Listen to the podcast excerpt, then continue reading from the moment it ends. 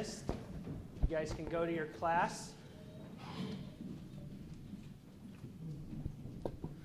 Good morning. We'll be um, reading from the book of Luke, chapter 2, verse 21 through 40.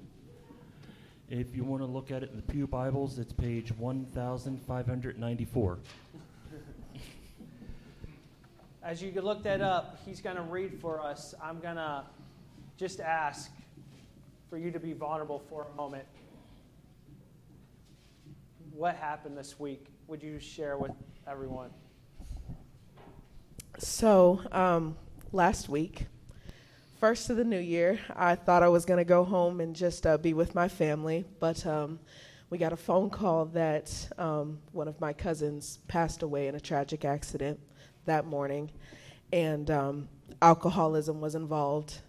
Um, there was no suffering, though, and just this whole week, I've been um, mourning with his family, with his mother, and helping my mother out herself and uh, my sister as well. Um, he was very special to us. He was only 23. And um, I was vulnerable with uh, the worship team this morning, but I just, whatever happens in life, I always want to learn from it. And I always want to take away that God is still glorious and he still gets the honor. Um, just what I've learned from that. There's so many of us young people um, that's my prayer that you guys would keep us in your prayers, young people in this generation. We face so many things and we've turned to many vices alcoholism, drugs, and um, gang violence and um, sexual impurity. It's all around us and it's every, everywhere I see, everywhere I turn. That's what's facing our generation. But um, my heart just goes out to everyone in my generation that we would not turn to such things and would just want to yield to God and yield His word. I know, like, I'm still trying to break away from the traditional sense. I know it seems, you know, terrible to say, but sometimes we can be a little bit religious. We can be. Um, we turn away from people, you know, the homeless man on the street or um, the lady in the grocery store needing, you know, a couple bucks and for her kids as she's a single mom. But um, I just, that's my prayer that we would be um, relational instead of religious. Not that we would want to cast down or judge anybody because we're all the same. We're all creations of God, but that we would just have a heart for others. So that's my vulnerability. Amen. I, I wanted her to share because I think so many times in life, when we walk through these doors, this wasn't planned, just so you know. We walk through these doors, we put on this like show or this like, hey, I got everything together. But how many times have we walked in here being, life is hard. I lost a friend. I lost someone I care about. Or it might be something else. Job's not going right. But I'm just, for this hour, I'm just going to fake it. I don't want to be that. We're supposed to be believers here together to support each other and love each other. So at this time right now, I'm just going to open uh, and I'm going to pray, but I'm going to ask in your heart to be praying for Delisha and her family as well. And so if you'll join me, and if you have something right now in your heart that you're going through, I pray that you will have the opportunity to give that to God as well. So let's pray right now. Dear Father, I pray one for Delisha, and I just pray for who she is and and where she's at. And I love her passion for youth. I love her passion for worship, but more importantly, I love her passion for you. And when she has that passion for you, you work through her, and then it's just so beautiful to see. And I just, I love seeing that. But I love her realness. It could have been easy to be like, there's nothing wrong. Everything's okay. I'll go through another week. No, that's not what we're supposed to be. In our brokenness, there you are. And in our mess ups, in our sin, that you've healed it, you've taken care of it. And I thank you for her vulnerability today. And I specifically pray for her family and all those that are affected by this death. And I know that it's painful, it's hurt, there's agony, there's times that I'm sure of just crying and not even knowing. And I just pray for them all that your comfort, your hand will show up. And I pray for all those that were lost at the funeral yesterday, or those at the event, that may your love and may they get to know you better. May they get to experience what we get to experience the grace and mercy Jesus Christ. And I pray right now for anyone that's going through anything in their own life. May they feel that they don't have to hide it. May they feel that this place is a place where they can lay their burdens at your feet and that we can love each other together in that.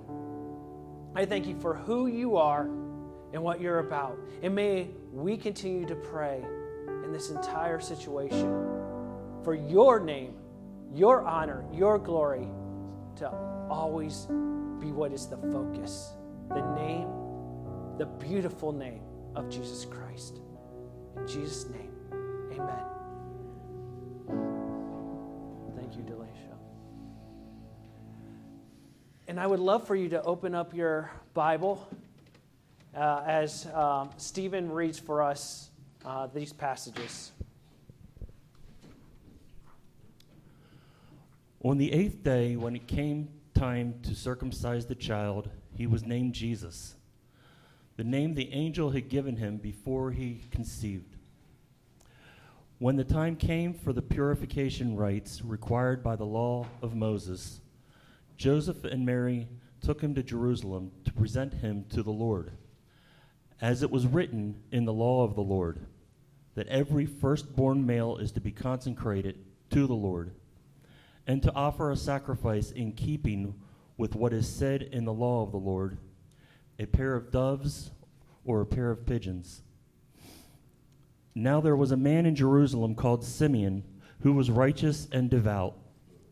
He was waiting for the consolation of Israel, and the Holy Spirit was upon him. It had been revealed to him by the Holy Spirit that he would not die before he had seen the Lord's Messiah. Moved by the Spirit, he went into the temple courts. When the parents brought in the child Jesus to do for him what the custom of the law required, Simeon took him into his arms and praised God, saying, Sovereign Lord, as you have promised, you may now dismiss your servant in peace. For my eyes have seen your salvation, which you have prepared in the sight of all nations, a light of, for revelation to the Gentiles and the glory of your people Israel. The child's father and mother marveled at what was said about him. Then Simeon blessed them and said to Mary, his mother, This child is destined to cause the falling and risings of many in Israel, and to be a sign that will be spoken against, so that the thought of many hearts will be revealed, and a sword will pierce your own soul. There was also a prophet, Anna, the daughter of Penuel she was very old and had lived with her husband seven years after her marriage, and then it was a widow until she was 84. She never left the temple, but worshiped night and day, fasting and praying, coming up to them at that very moment. She gave thanks to God and spoke about the child to all who were looking forward to the redemption of Israel. When Joseph and Mary had done everything required by the law of the Lord, they returned to Galilee to their own town of Nazareth. And that child grew, became strong, was filled with wisdom, and the grace of God was on him. Thank you, Stephen. As we, we dig into this, I'm going to be honest. Uh, I wanted to give you a little bit fuller context. I'm going to be really focusing on Anna. So, if many of you know, or if you haven't known, we are doing this reading together. And there's these forms in the back. Okay, there's forms in the back. Uh, and this week was Luke 1 through 5. Okay, and next week is going to be Luke 6 through 10. If you read on that, I'm going to let you know each week I am going to be preaching on something in that reading. So you are already going to have a head start. You're going to know already what's coming and what's going to be there. So there will be something there. So I think that helps us get on the same page. Um, and as that is going on, uh, just like Delacia said, and, and before we really dive into Anna, uh, there's these, th- these forms too. If you have questions or concerns, like I'm asking you, like, don't wait, fill them out, be honest. Uh, be, if you want to be baptized or if you're going through a situation, please do that as well. So that, that's sort of the form today, but I, I want to give this, this background of what's happening. So, the fuller context. So, we talked about a couple weeks ago the birth of Jesus, correct? And so then it's the circumcision, and then now they have to go to the temple. And, and this is why, and I, love how uh, Wiersbe in his commentary states this when he's talking about uh, verses 21 through 24. He says, Circumcision was only the beginning.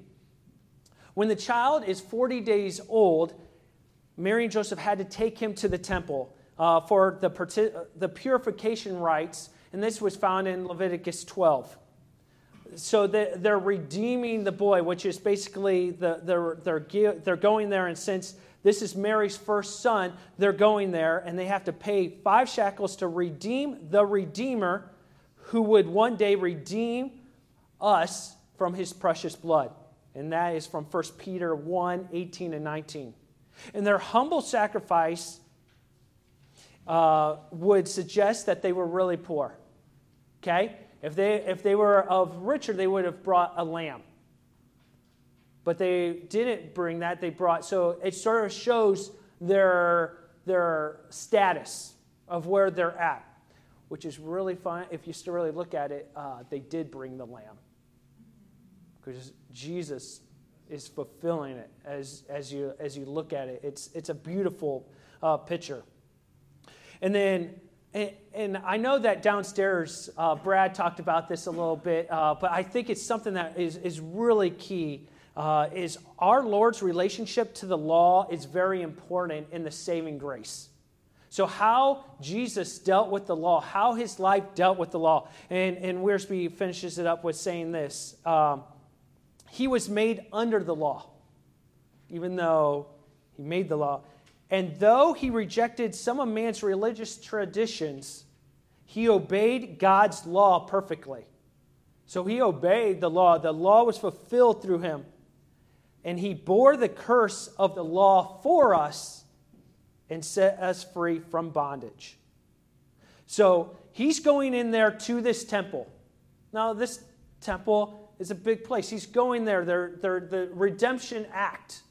And then, so what happens is Simeon sees him.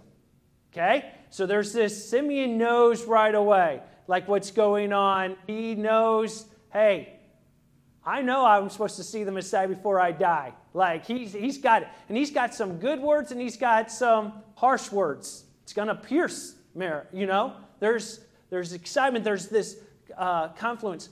But then I always wondered why they brought Anna into it. I wonder why Luke brought Anna into it. And that's what we're going to be uh, discussing here right now. So, in verse 36, it goes, There was a prophet or prophetess Anna, the daughter of Penuel of the tribe of Asher. She was very old. She had lived with her husband seven years after the marriage and then was a widow until she was 84. She never left the temple but worshiped night and day, fasting and praying. And then coming up to them at the very moment, she gave thanks to God and spoke about the child to all who were looking forward to the redemption of Jerusalem. And the first point is she was a prophetess. Okay? What? A prophetess. Okay? In the Greek, a prophetess is a feminine of a prophet. So it's the feminine of a prophet. It's any person directed by the inspiration of God to proclaim his will. It is found in the New Testament only here in Luke and in Revelation 2:20. So only twice in the New Testament. So one time is referring to Anna, and the other time is actually talking about the temptress Jezebel. So one good, one bad. Now, in the Old Testament, there it is applied to five uh, five women as well. So it's a very, it's very, it's not used a lot. It's not used a lot of, the, uh, of this, but I do like uh, how Dan Darling puts it. She was, as, as, as why Luke would give her this title. And Dan Darling puts it this way She was gifted and unafraid to declare the word of God. She was gifted and unafraid to declare it, to declare it properly, to declare the inspiration of God. So, a prophetess. What else about Anna do we know in these simple verses? One, and, and a little backtrack, is many people uh, through translation, her name was probably Hannah, but through translation it was to uh, Anna. And Anna means grace. Okay, it means grace. To be honest, there's no, a lot of times names uh, have like, hey, these, sometimes people say hidden meanings. Uh, the, Luke makes no intention of like, hey, this is why her name, her name was probably just Anna at this moment. And Anna was, and we also know Anna was very old. Correct? It says that in Scripture. And what I like is the Greek literally translates this way She was very old in her many days. So when I come up to you, you're very old in many of your days. Like I'm going to sound very, very intelligent. I like it. Um, what else do you know? She was married for seven years. Married. So usually around that time, uh, time frame, people got married around the age of 13 to 14. So in her early 20s, she had lost her husband. She had lost it.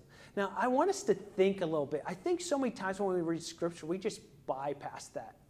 Like, what was, what was she going through in those processes? I, mean, I, I, th- I don't think, I, if you could tell, I think she seek God then and she'll see that she seek God after. But also think about what was going on in her life. Like, do I get to start a family? Do I get, like, what does this process look like? What does this life look like? Because many of us have hopes and dreams. And we also know as young people that we have more hopes and dreams. Like, she's young and married. What it, it doesn't say, but I, I want us to try to process what who she is because this is an important fact is then she was a widow. Now, there's different readings of this. Okay, some say she was 80 year, uh, 84 years old when they're talking, or some think that after she was tw- after the 21, it was 84 years of her being a widow. So she's actually like 105. I can guarantee you this: no matter what, in that day and age, 84 or 104 or whatever, she is very old. That time frame is that would be old in today's standard. That's, that's old and, and especially in that day, day and age. And also to be a widow. She's also, that is part of the process. I'm sorry if some of you were offended by the being old at 84. I feel like I'm getting there closer. I love you all. That was not a swipe. It's just that is that is the older age. So as she continues to process that, I, it's sort of that backstory of what Anna is. Anna then goes, and I'm actually going to skip just this one section because I, I think that uh, it jumps to it. I want to go, Anna praised God. I, am going to skip a, a verse and, and settle here for a second because I really want to settle on that, that next verse because I think it fits together. Is in verse 30, uh, 38, it says, Coming up to them at that very moment, she gave thanks to God. In her life, I believe it's a pattern that she seeked and praised God. She has a moment here where, and you can tell by her lifestyle, when a rough situation happened, she seeked God and she praised God. When now, when she gets to see the Son of God, when she recognizes it, she praises him. She praises God. What do we praise in our life? Do we seek it all the time? I, I, was uh, given an article, and uh, one thing that they said is, is as you look at life, when you the older you get, uh, or the the process, uh, you can look at that. You look at life differently. We agree with that. But they say a similarity that enters into that is in a time of crisis. You sort of, it sort of rushes you to the same sort of time frame of old age or like looking at life differently. I want to tell you a time of crisis in my life. I realized two years ago that I could not play basketball at the same level that I wanted to. I was driving, I, I, I, coached basketball, and I was like, I always want to be able to compete at the highest level of the varsity basketball. Now, when I was in high school and college, I wanted to be the best on the court. But then when you get a little bit older, it's like, I just don't want to be the worst on the court. So I'm just like, I got to know where I'm at. So we're making a drive. I'm playing there, and I'm still, you know, keeping my own. I'm like, all right, I'm definitely not the worst. Definitely not the best, which is heartbreaking, but I'm like, I'm still good. But I get the ball, guy passes it up, and I'm dribbling. Now there's a guy there, like in front of me, guarding me, another guy to my side, but I see my teammate running, and I'm like, oh yes, if I do this really quick pass right here before a layup. Has your life ever just slowed down? as I am dribbling, I take it and I'm like, yes. And all of a sudden, I'm like, my leg's not going as fast as I usually do. And my brain has made all my brain has made all the calculations. My brain's ready to go. But as the ball's bouncing up, because I know I gotta make this pass, I'm like, my hand's not getting there as fast as I want it to. And the whole time I'm like, I'm slow. I can't do this. Why is everything hurting? And I start to throw it. And it wasn't like it would have been better if I blew out my knee because I would have had an excuse. I didn't have an excuse. My body was just done. It's like, you are not as fast as you were. And the ball goes, and then they turn it over. And I'm like, what just happened? No one else knew it. Everyone else just been like, I guess he's not that good. Me, I was having, no, I'm slowing down. It was a, I know it's the start of a joke, but it was somewhat of a little crisis. Being like, I could not do what I wanted to do at the pace I wanted to do it. And the other team scores a bucket because of it. And as that was a process, I started thinking, and and they use this example, and I, I think it, it is what it is, is. As we look at Anna's life, she had things of crisis. She lost her husband. Now she's, she's really old. She's looking for redemption. But she always was faithful to God. Two years ago, COVID happened. A crisis came on. It didn't matter how what age you were, didn't matter how old or young. Now we found out more, but at that time, it just, everyone, everyone, there was time of crisis. People started reading Revelation a lot more. Like it, it changed different people, but it's also changed people since then. It sort of like was almost like a dividing line of, hey, what's, where are you at? Because some people and this is even afterwards, it, it affected some people have not come back into the church. You know? And some of it's because they want nothing to do with God. Some of it's like, oh, I can just watch online, it can fit my schedule.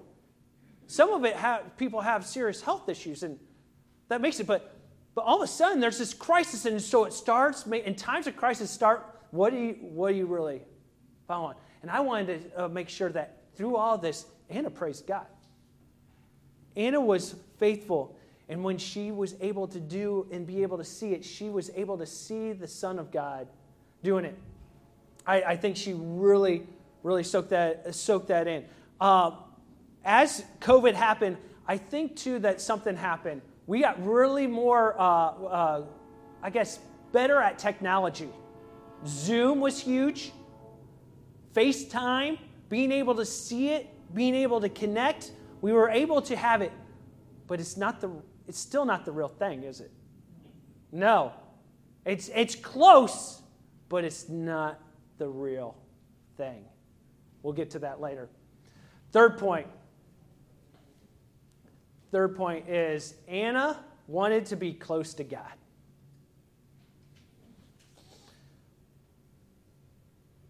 She never left the temple, but worshiped night and day, fasting and praying. Anna wanted to be near holy ground. Now, some the, the commentaries differ. There's some. Uh, uh, there was probably not really rooms there uh, that she would stay at night. Some say that they might have found a place for her, but many would say she was off. But all it was saying is she was there all the time. She was there. And I can tell you this in Old Testament, there is a biblical, like, geography plays a huge part. The Holy Land is it's Holy Land for a minute. The holy ground, as Abraham, you know, and Moses, like the, it's holy land. It's like holy ground. And where did Anna want to be? Anna wanted to be close to God.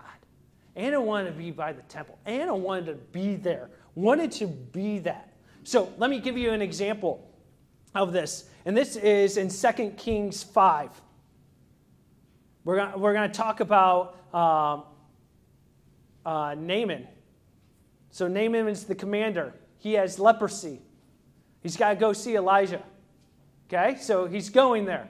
He goes there. And if you want to pick up, we're going to start in verse 9. It goes, says this. So Naaman went with his horses and chariots and stopped at the door of Elijah's house. Now, Elijah sent a messenger to, uh, to say to him, Go wash yourself seven times in the Jordan, and your flesh will be restored, and you will be cleansed. But Naaman went away angry and said, I thought that he would surely come out to me and stand and call on the name of the Lord his God Lord, his God, wave his hand over the spot and cure me of my leprosy. Are not Abana and Pharpar, the rivers of Damascus, better than all the rivers of Israel? Couldn't I wash in them and be cleansed? So he turned and went off in rage. Now, Naaman's servant went to him and said, My father, if the prophets had told you to do some great thing, would you have not done it? How much more then? when he tells you, Wash and be cleansed. So he went down and dipped himself in the Jordan seven times, and as the man of God had told him, and his flesh was restored and became clean like that of a young boy. Then Naaman and all of his attendants went back to the man of God. He stood before him and said, Now I know there is no God in all the world except in Israel. So please accept a gift from your servant. The prophet answered, As surely as the Lord lives, whom I serve, I will not accept a thing. And even though Naaman's urged him, he refused. Now listen to this. This part, uh, he goes, If you will not, said Naaman, please let me, your servant, be given as much earth as a pair of mules can carry. Be given as much earth as a pair of mules can carry. For your servant will never again make burnt offerings or sacrifices to another God but the Lord. But may the Lord forgive your servant for this one thing. When my master enters the temple of Rimmon to bow down, and he is leaning on my arm, and I have to bow there also, I will bow down in the temple of Rimmon. May the Lord forgive your servant for this. Go in peace, Elijah said. Why was he asking for dirt? Why was he asking for dirt? That's weird. Holy ground. Wanted dirt. He wanted the, the land of the true God, the land of the king. Now, that, that seems he wanted the holy ground. He took it. Where was Anna? Anna wanted to be close to the holy. He wanted to be close to God, wanted to be on holy ground. She never left the temple. She worshiped there fasting and day and night, and she was there all the time. And because of that, she got the privilege to see Jesus. Because that's where she was. How many of us let situations dictate our relationship with God? Let's go. We were just talking about COVID. We just talked about how many people decided not to go back to church. How many people decided to look differently at things? How many people like got really like in tough situations and started fights between their families? How many people started all this kind of junk because they weren't seeking holy ground? They were seeking their own situation to be right. I know that's a, a, a sensitive subject, but we, we can't look at Anna and be like, oh, her husband died. Like, what, she didn't go through something? Being a, think about being a widow in that time, going through things. What? But she chose to be close to God. Anna gives us a great example of in any situation of life, and no matter what, she wanted to be close to God. And then finally, I wanted to take a look at, at is what is closeness to God? What does that look like?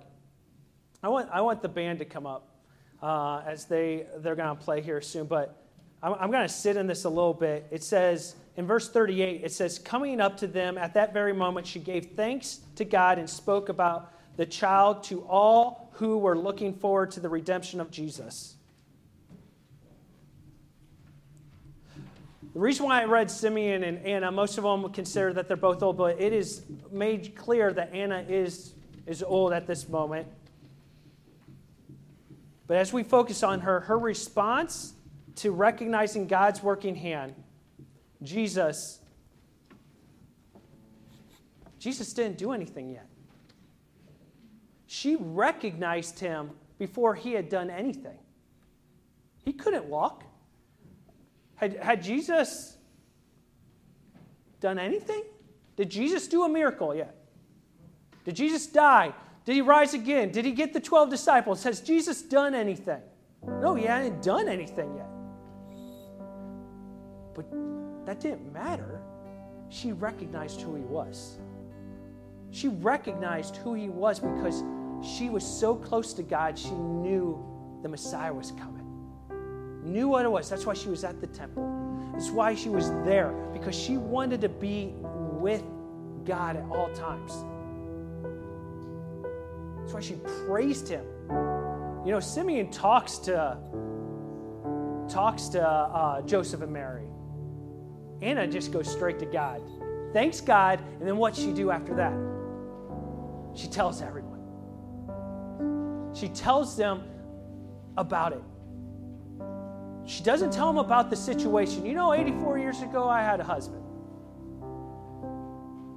My thing is, is I think what has happened with too many of us is we've let situations dictate our life. We let those situations be the ground we live on. We don't live on holy ground all the time. We live on situation to situation that we go on. We go when all of a sudden something happens, that is what we live on. That affects us.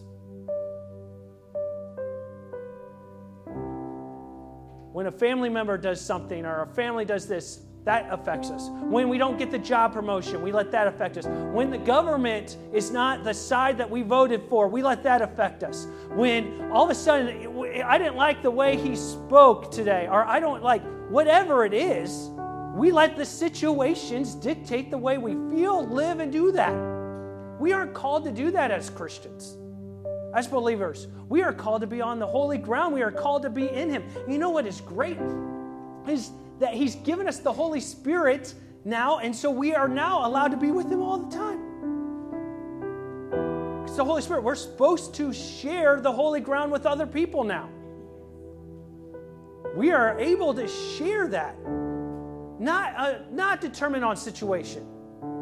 That's what is amazing about Anna in three verses, three verses, you get to see this woman.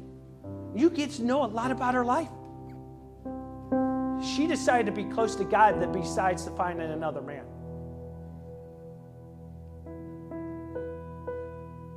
But the world will tell you different. Right? The world would say, no, you have to live this way. You have to do this. And it's one thing to know the right thing and we're like, oh, process it. It's another thing because it's really hard. But when we go through that situation, where do we fall on? Do we go to the holy ground? Do we are we close to God? Are we seeking Him, no matter what the situation is, or do we not? And that's the question you have to ask yourself as you go out throughout the day. Have situations controlled most of your life? If I look at Anna, her de- dependency was not on another person. Her dependency was not on a thing. It was only serving him only. I do like it. I don't know if I heard it from a friend or heard it or, or, or read it, but Anna did get remarried. Married God. Anna was faithful whatever in whatever situation you're in right now god has given you a blessing maybe you are married, married or that those aren't bad things but are you on his ground? Are you inviting, the difference is, are you inviting him to your ground? I think we're supposed to be on his ground. I think we're supposed to be there, to closest to God. So many times we try to pull him to where we're at. So I'm going to ask you right now, and as you uh, get this worship thing, what situation have you not given God? What situation in your life have you said no? Or maybe you've given a situation, but you haven't given it your all. Where you're like, okay, I'm willing to live here for 84 years because I just want to be so close to you. And some of us are scared to go talk to our neighbor about Jesus. And we know God's been pushing on us.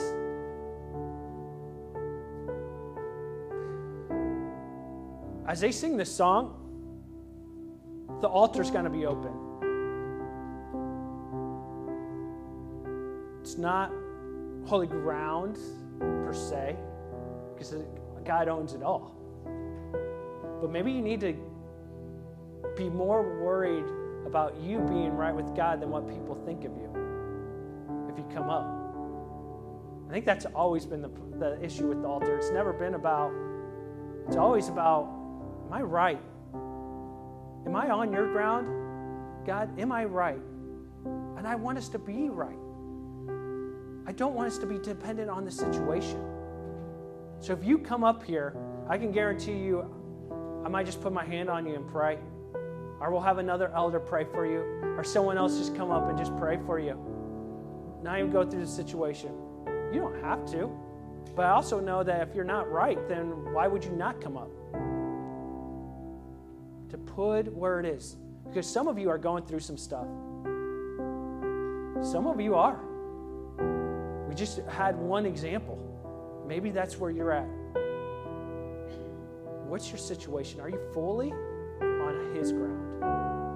And then I'll close us in prayer.